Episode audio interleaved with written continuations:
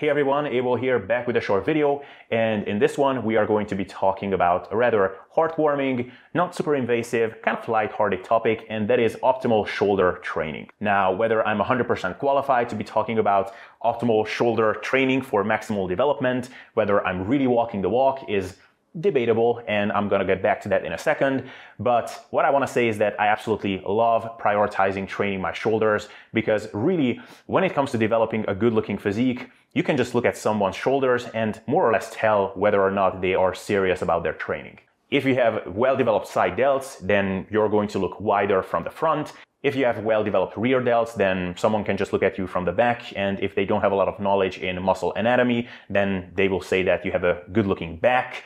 And many times I'm just looking at actors or athletes or some celebrities that people admire for their good physiques, like a Ronaldo, for example. And I'm just looking at the guy and I'm like, yeah, really good physique, but what about the shoulders? Or I'm looking at Van Damme, for example, from the movie Kickboxer, and I'm like, yeah, sick physique, but what about the shoulders? Same thing with Brad Pitt in the role of Achilles. So having well-developed delts is really, really crucial if you want to develop a good-looking physique. I also like training the shoulder because you can really prioritize them with relatively non-invasive training.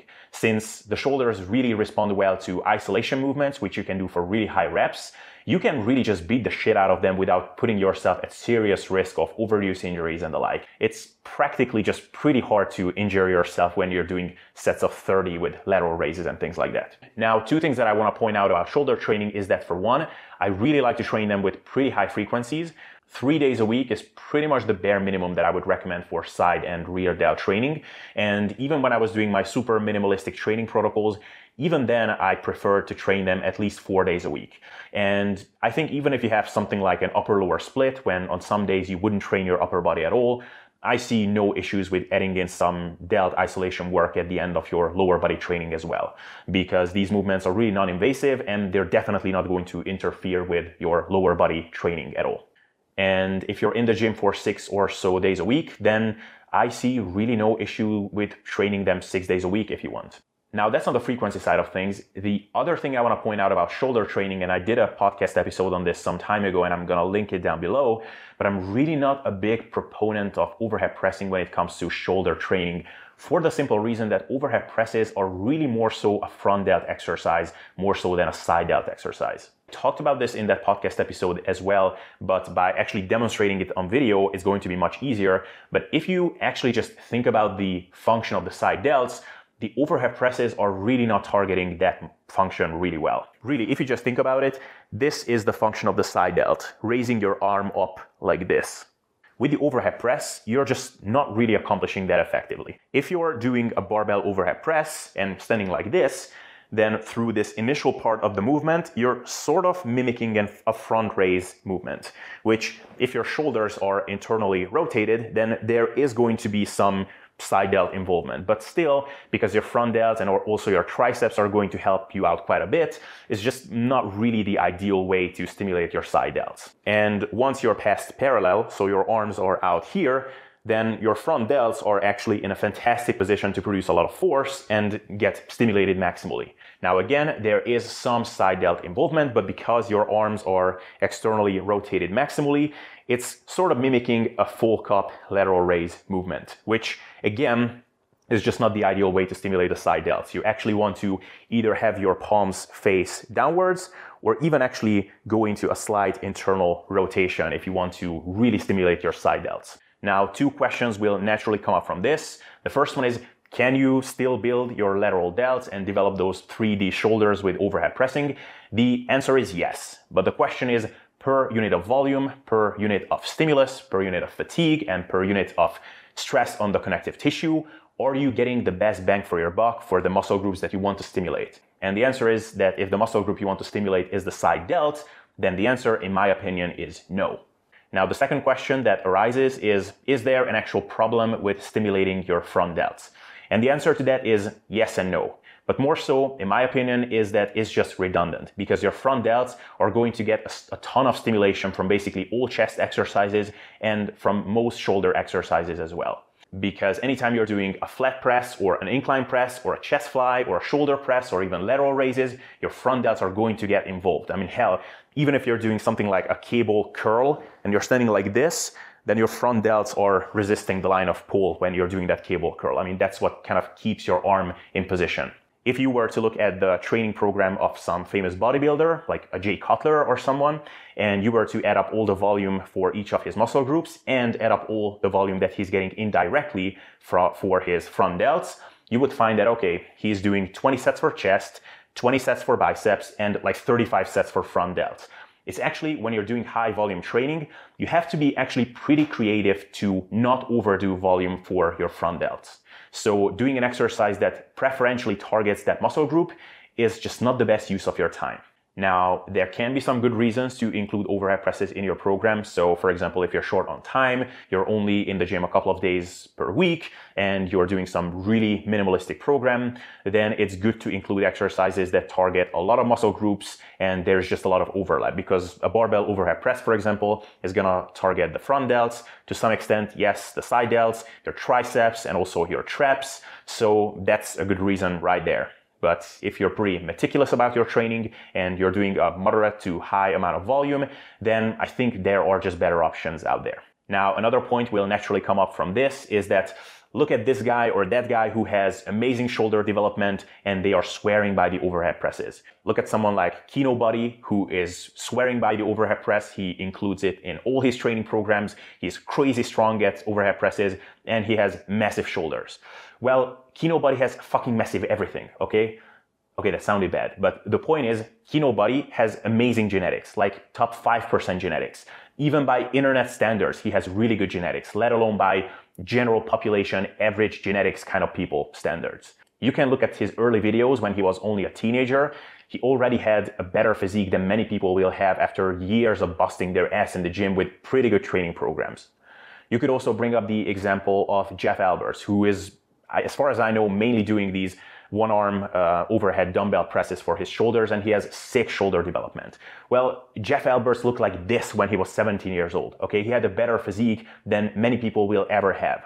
So, what will work well for these guys it is not necessarily going to work well for average people with average genetics. This is generally just an important lesson that when you're looking to apply principles and learn lessons from people as to how to train a given muscle group for maximal development, you don't want to look at the people who were naturally really, really gifted in that department. This is generally why you don't necessarily want to look at Arnold Schwarzenegger's chest training tips or biceps training tips because these people were just blessed with amazing genetics for these muscle groups. In general, it's much better to look for people who have developed certain muscle groups to a decent degree despite of their genetic limitations as opposed to people who just followed the path laid out for them by their genetic gift. On the other hand, when it comes to developing your shoulders, you can look at someone like myself. Uh, I'm gonna put up a picture here, and this is a picture taken after a year of doing a lot of overhead pressing, getting reasonably strong at them, and not doing a ton of isolation work for my shoulders.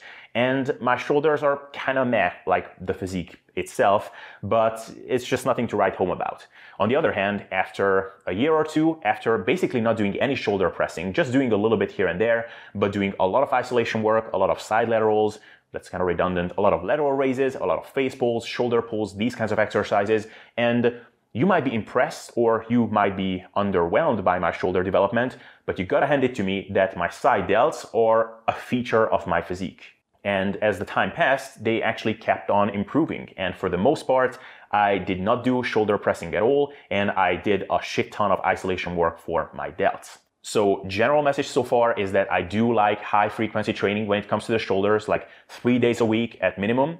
And I'm not a huge proponent of the overhead presses when it comes to proportional, good looking delt development. And with that, let's get into what exercises I do like for the shoulders. But for that, let's switch over to a voiceover. The way I like to set up training the delts is having two or three movements for the side delts and two or three movements for the rear delts.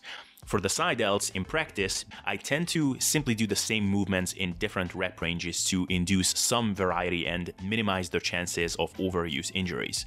My number one favorite choice would be a cable lateral raise because of the constant resistance curve, which in practice is the big limitation of dumbbell lateral raises, where there is no tension on the muscle at the bottom of the movement whatsoever. By leaning forward a little bit during the movement, you can reduce the involvement of the front delt even further and it also reduces the risk of shoulder impingement a bit, which can be further enhanced by keeping your chest up, which increases subacromial space. I like to start the movement with a pinkies up cue, so with a slight internal rotation, because that should put the lateral delts in a more advantageous position to face the resistance.